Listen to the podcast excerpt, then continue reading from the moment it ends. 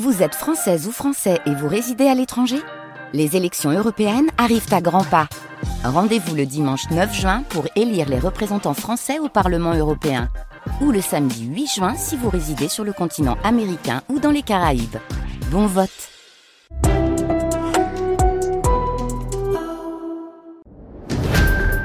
France Info. Complotisme, manipulation, rumeurs, calomnie, emballement médiatique avec la Fondation Descartes, les Infox de l'Histoire, Patrice Gélinet.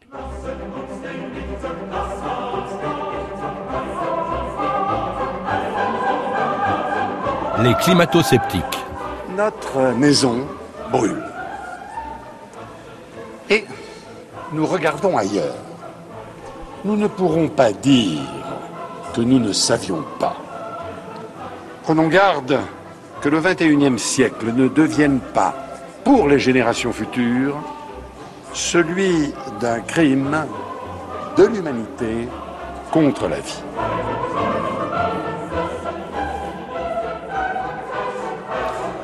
Notre maison brûle et nous regardons ailleurs. Nous ne pourrons pas dire que nous ne savions pas. Tout le monde se souvient de ces mots de Jacques Chirac prononcés au quatrième sommet de la Terre à Johannesburg le 2 septembre 2002. Presque 20 ans plus tard, nous ne pouvons toujours pas dire que nous ne savions pas. Notre maison brûle toujours et les climato-sceptiques regardent toujours ailleurs, par ignorance ou pour dissimuler délibérément une vérité qui les dérange, le réchauffement climatique et ses causes, mis en évidence bien avant Jacques Chirac par le directeur du Goddard Institute de la NASA, James Hansen, devant une commission du Congrès des États-Unis. C'était le 23 juin 1988. Primo, l'année 1988 est la plus chaude qu'on ait connue depuis le début des relevés. Secondo, l'ampleur atteinte par le réchauffement planétaire nous permet désormais d'affirmer avec quasi-certitude qu'il est lié au gaz à effet de serre. Nos simulations informatiques indiquent que l'effet de serre est déjà assez important pour augmenter la probabilité de phénomènes extrêmes comme les canicules. Stéphane Foucard, bonjour. Bonjour. Vous êtes journaliste au Monde et auteur entre autres d'un livre, L'avenir du climat, enquête sur les climato-sceptiques, c'est-à-dire en fait euh, ceux qui depuis une trentaine d'années nient les causes, les conséquences et parfois même la réalité d'un réchauffement climatique qui a été pourtant mis en évidence depuis longtemps euh, par la science, bien avant la, la déclaration de James Hansen que l'on vient d'entendre. En fait, l'effet de serre, par exemple, qui est responsable du réchauffement climatique, a été découvert au début du 19e siècle. Oui, euh, on pense aux travaux de Joseph Fourier, hein, euh, un physico-chimiste français hein, euh, qui, a participé avec ses travaux sur la thermodynamique à établir ses propriétés radiatives des gaz. Hein, donc ça fait très longtemps qu'on sait qu'il y a quelque chose qui s'appelle l'effet de serre.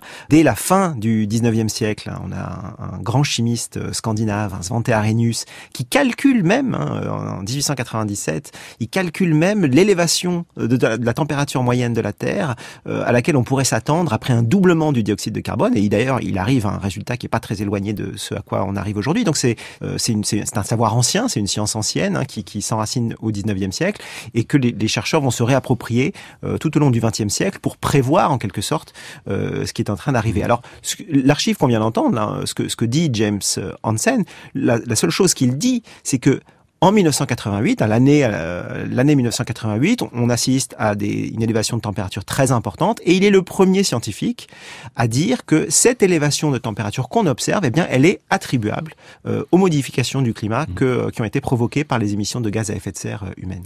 C'est important cette date 88, c'est le discours de James Hansen. Vous le rappelez, Stéphane Foucard, c'est aussi la création du GIEC.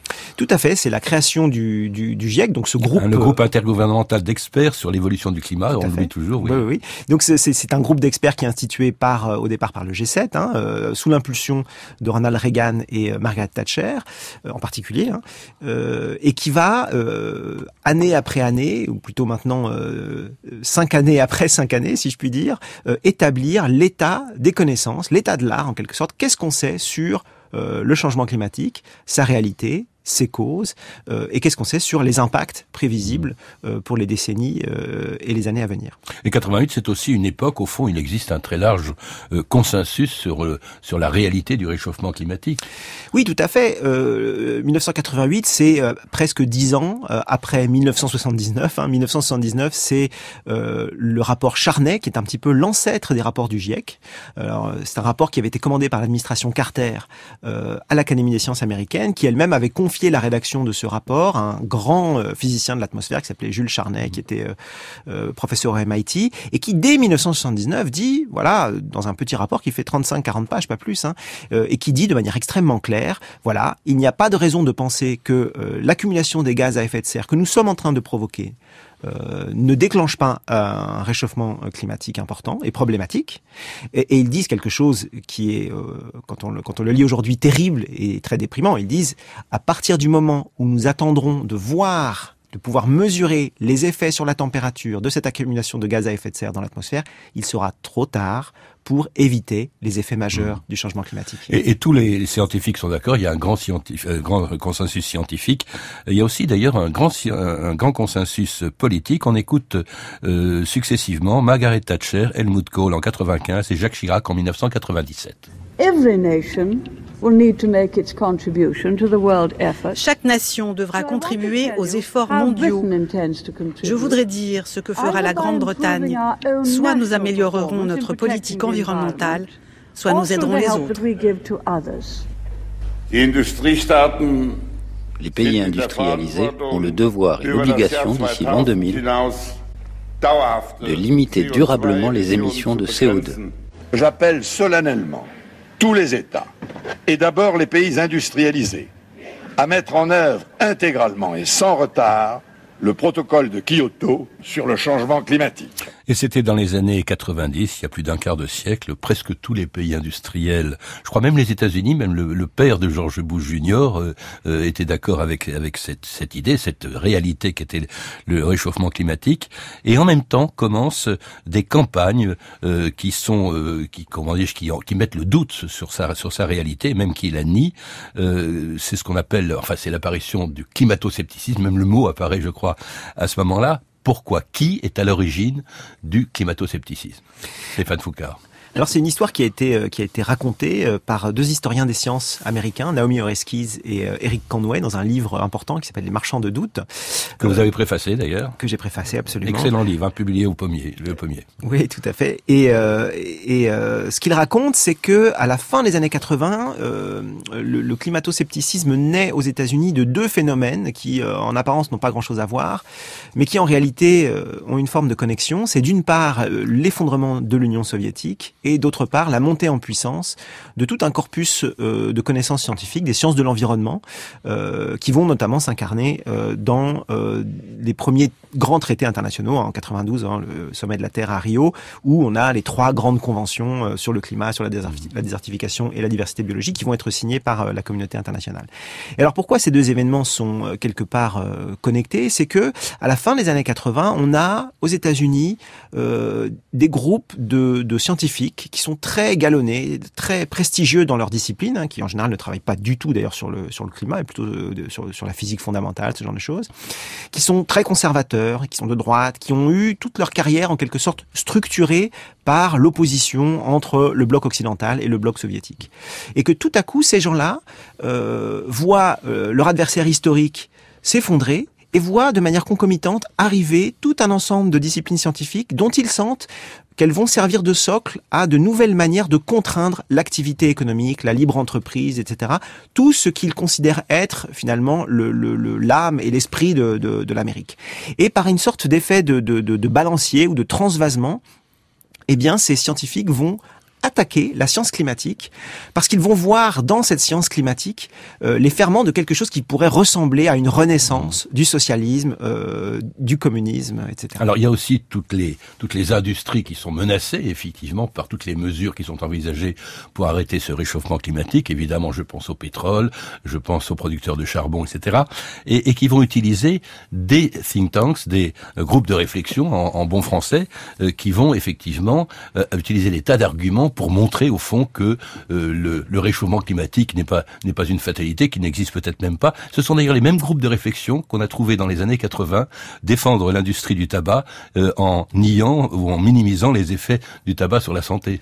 Tout à fait. Les, les, les, les, les industries fossiles aux États-Unis vont chercher comme ça des écuries entre guillemets de, scientifiques, c'est leur propre terme, hein, des écuries de scientifiques pour pouvoir défendre dans le dans le débat public euh, leur position sur les changements climatiques. Et c'est effectivement souvent des scientifiques qui euh, n'ont euh, en général pas de, de, de lien avec le, le, le les, les, études sur le climat, mais des scientifiques qui sont très attachés à cette idée de libre entreprise, euh, de mmh. liberté individuelle, du fait qu'on fait ce qu'on veut, on a le droit de fumer si on a envie, l'État n'a rien à voir là-dedans, et qui vont en fait réutiliser en quelque sorte tout un, un arsenal argumentaire qui avait été développé par les industriels du tabac pour jeter le doute sur la nocivité de la cigarette et qui vont réutiliser cette boîte à outils argumentaire euh, dans l'arène euh, dans l'arène pour contester euh, et pour jeter le doute sur la science climatique. Avec quatre arguments que vous citez, quatre discours que, que vous citez, euh, Stéphane Foucard, euh, il y a ceux qui nient le réchauffement purement et simplement, il y a ceux qui en reconnaissent l'existence mais qui nient son origine humaine, son origine anthropique, c'est-à-dire en fait qui considèrent que c'est l'activité du soleil qui est responsable du réchauffement climatique. Euh, il y a ceux qui euh, voient dans le réchauffement climatique une opportunité pour la production agricole. Hein. Et puis il y a même ceux, alors je veux dire, qui c'est sensible à cet argument, qui considèrent qu'avant euh, les catastrophes, que les, catastrophes annoncées, c'est-à-dire euh, les inondations, les tempêtes, la désertification, l'élévation du niveau des eaux, bien on aura découvert d'ici là des moyens de les empêcher ou de les atténuer. Oui, c'est ça qui est très intéressant avec cette, cette, cet argumentaire climato-sceptique, c'est qu'il est très protéiforme et qu'il il évolue avec le temps. Euh, il évolue avec le temps, c'est-à-dire que euh, au départ, hein, euh, quand James Hansen euh, fait sa déclaration en 1988, eh bien, on pouvait très bien euh, considérer que cette petite élévation de température dont il parle, hein, de la température moyenne mondiale dont il parle en 1988, eh bien, c'est simplement une fluctuation, que ça va repartir à la baisse. et puis une fois que, eh bien, la fluctuation est devenue une tendance, on peut continuer à argumenter sur le fait que bah, c'est peut-être pas les activités humaines et puis, plus la science avance, plus le climato-scepticisme s'adapte à la situation, s'adapte euh, euh, à l'état du, du, débat. Et aujourd'hui, comme vous l'avez rappelé, le climato-scepticisme, euh, climato-scepticisme pardon, ancestral, en quelque sorte, il a presque disparu, puisqu'on voit aujourd'hui maintenant les manifestations météorologiques, en quelque mmh. sorte, des perturbations qu'on a, induit, qu'on a introduit dans, le, dans, le, dans la machine climatique. Aujourd'hui, c'est plus un technosolutionnisme, comme, comme vous l'avez dit, c'est-à-dire des gens qui pensent que, certes, le climat se réchauffe, bien sûr, c'est la faute des activités humaines, mais qu'on va réussir à euh, mmh. maîtriser la fusion nucléaire, qu'on va pouvoir aller coloniser d'autres planètes, enfin ce genre de choses, qu'on va pouvoir même éventuellement euh, manipuler le climat de la Terre pour le, le refroidir artificiellement. Mmh. Enfin, il y a toute une, une voilà une, une, une, variété de, de technologies euh, plus ou moins euh, euh, comment dire imaginaires qui sont mises sur la sur la table mmh. comme étant des solutions à apporter dans l'avenir à ce problème. Alors depuis les années 90 et au début d'ailleurs, le, le climato-scepticisme est un phénomène spécifiquement euh, américains. Euh, euh, ce sont essentiellement d'ailleurs des non scientifiques. ça n'apparaît en France en fait que dans les années 2000, dans les propos de grands scientifiques et pas n'importe lesquels. Le directeur de l'Institut de physique du globe de Paris jusqu'en 2011, Vincent Courtillot, et aussi l'ancien ministre de l'Éducation nationale, de la recherche et de la technologie, Claude Allègre. On les écoute tous les deux. Vincent Courtillot sur France Inter en 2009, mais d'abord Claude Allègre au micro de France 24 pour parler en 2010 de son livre L'imposture climatique, livre dans lequel il dénonce les prévisions sur le réchauffement climatique. Ces théories sont une imposture et je pense que ces scientifiques ne sont pas corrects. Alors ce réchauffement, il serait, il serait lié à, quoi? à, à, à, Mais les réchauffements, quel réchauffement? Vous avez vu un réchauffement? Il fait de plus en plus froid. Moi, je pense qu'on ne... Vous avez qu'à le voir. Je pense qu'on ne peut pas prévoir le climat, pas plus qu'on peut prévoir le temps à plus de 5 jours de distance. Vous n'avez qu'à regarder la météo, puis c'est tout. On prévoit le temps à 2 ou 3 jours. Prévoir le climat dans un siècle, c'est une imposture. France Inter, le 7-10. Bonjour monsieur. Bonjour. Le discours dominant pour l'instant, Vincent Courtillot, c'est que l'heure est grave, voire très grave, et que le monde est en quelque sorte à un carrefour qui déterminera notre avenir. Est-ce que vous partagez déjà ce consensus-là? Absolument pas. Je suis même pour quelle raison? Nous avons de plus en plus d'évidence que les cycles de climat sont des cycles dus au soleil, que ces cycles en plus ne sont pas en eux-mêmes catastrophiques, qu'on retrouve en ce moment le climat de l'an 1000 et que ce climat de l'an 1000 que nous avait décrit le roi Ladurie, il avait aussi des avantages. Alors un commentaire, Stéphane, euh, sur euh, sur le sur ces, deux discours au fond des deux vedettes en quelque sorte du climato-scepticisme euh, dans les années 2000. Alors on reconnaît tout à fait des éléments de langage qui viennent des États-Unis. Hein. Euh, il y a comme ça toute une ce qu'aux États-Unis on appelle des bullet points, c'est-à-dire des, des, des, points clés, des éléments de langage qui sont constamment resservis par les climato-sceptiques. Alors là on a le, le, la confusion hein, entre la météo et le climat. donc évidemment vous ne pouvez pas prévoir la météo. Vous savez pas s'il va pleuvoir ou s'il va faire soleil d'ici dans cinq jours, une semaine, etc. C'est très compliqué parce que le système est chaotique, etc. Mais vous pouvez euh, savoir quelle va être la température moyenne de la Terre dans euh, 50 ans si vous connaissez l'évolution mmh. euh, de la concentration des gaz à effet de serre. Il y a une analogie très simple. Hein. Ça a été prouvé au 19e siècle, on l'a dit tout à l'heure. Absolument. Il y a une analogie très simple. Vous avez un pommeau de douche et vous avez de l'eau qui sort du pommeau de douche. Vous avez plein de, de filets d'eau qui sortent. C'est très compliqué de connaître précisément la trajectoire de chaque filet d'eau. Mais si vous avez le débit de votre pommeau de douche, vous savez exactement à quel moment la baignoire va déborder. Eh bien, c'est exactement la même différence qu'il y a entre la météo euh, et le climat. Et on a euh, dans la bouche de Vincent Courtillot euh, cet exemple aussi qui, qui, est récurrent hein, sur l'an 1000, qui était un âge d'or parce qu'il faisait chaud. Les, les Vikings bah on, dit, on dit, que le, Groenland était vert parce que justement il faisait chaud. Alors, ce qui est formidable, c'est quand on revient à la saga d'Éric le Rouge, hein, qui est ce, ce, Viking qui, a, colonisé le Groenland, eh bien, on voit que euh, il est écrit dans cette saga qu'il a baptisé ce pays, le, effectivement, le Groenland, le pays vert, euh, parce que comme ça, les gens auraient très envie d'aller s'y installer. Évidemment, le Groenland n'était pas vert euh, en l'an 1000, pas plus qu'il n'est complètement blanc aujourd'hui d'ailleurs. Mmh. Il y a cet argument, il y a l'argument aussi défendu par Vincent Courtillot euh, de, des bienfaits au fond du réchauffement climatique, ce qui prouve qu'il le reconnaît au moins euh, et qui serait sur qui serait sur l'agriculture. C'est quand même ces arguments ont porté à l'époque quand même dans il y a une dizaine d'années, euh, d'autant plus qu'ils sont portés par des scientifiques reconnus, Tout célèbres, importants. Ils ont porté et euh, ils ont eu un impact considérable, je crois, sur le sur le sur la sur la connaissance, en tout cas sur la perception que l'opinion a de ce de cette de ces problèmes. Et ce qui est très intéressant, alors là on les entend, ce sont effectivement des scientifiques galonnés dans leur discipline. Hein. Aucun des deux n'a travaillé sur le climat, mais les deux sont des grands scientifiques, euh, le premier en géochimie et le deuxième en, géomagnétisme.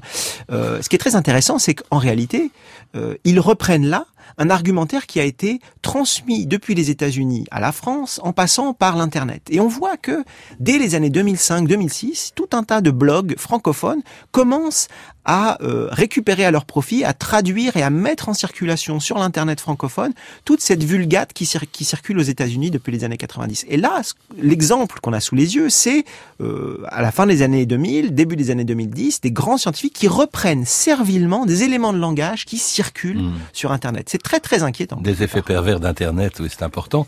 Alors cela dit, ces scientifiques euh, ont dû, enfin les, les climato-sceptiques en général, évidemment n'ont pas pu empêcher le succès de la COP 21 lorsque en 2015, 193 pays signaient les accords de Paris en s'engageant à maintenir l'augmentation de la température moyenne de la planète en deçà de 2 degrés. Mais alors, elles, expliquent peut-être, il y a peut-être eu, euh, comment dirais-je, le succès des climato-sceptiques explique peut-être justement l'échec euh, six ans plus tard de la COP 26 au sommet de Glasgow. France Inter, la Terre au carré, le 16 novembre 2020.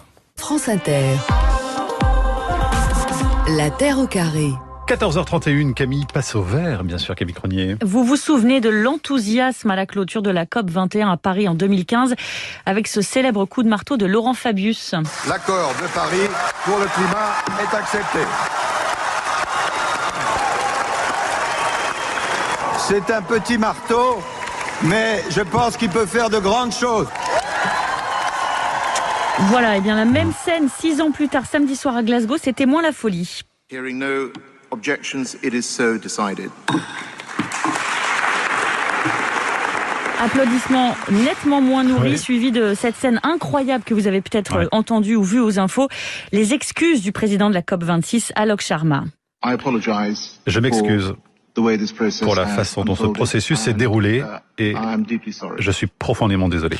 Je suis désolé, dit le président de la COP26 sur le point, on s'en souvient d'ailleurs de fondre en larmes au moment où il annonce l'échec euh, de euh, cette conférence qu'il avait présidée. Est-ce qu'on euh, peut dire qu'il s'agit d'une victoire des climato-sceptiques? Ça, c'était en, en, 2020, c'était il y a quelques semaines.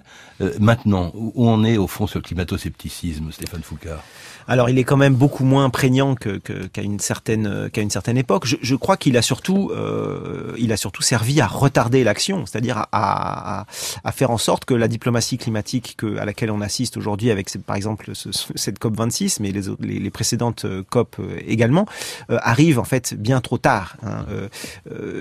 Pour, donner une idée de, ce que de et Stéphane Haïkout, qui sont deux historiens du, deux, sociologues des sciences, un spécialiste du climat, appellent une fabrique de lenteur, c'est-à-dire que la diplomatie climatique, elle, se construit dans une forme de, lenteur fabriquée qui est quelque chose d'assez étonnant. La COP 26, en fait, son principal apport, c'est de définir les règles d'application de l'accord de Paris qui a été signé six ans plus tôt à Paris.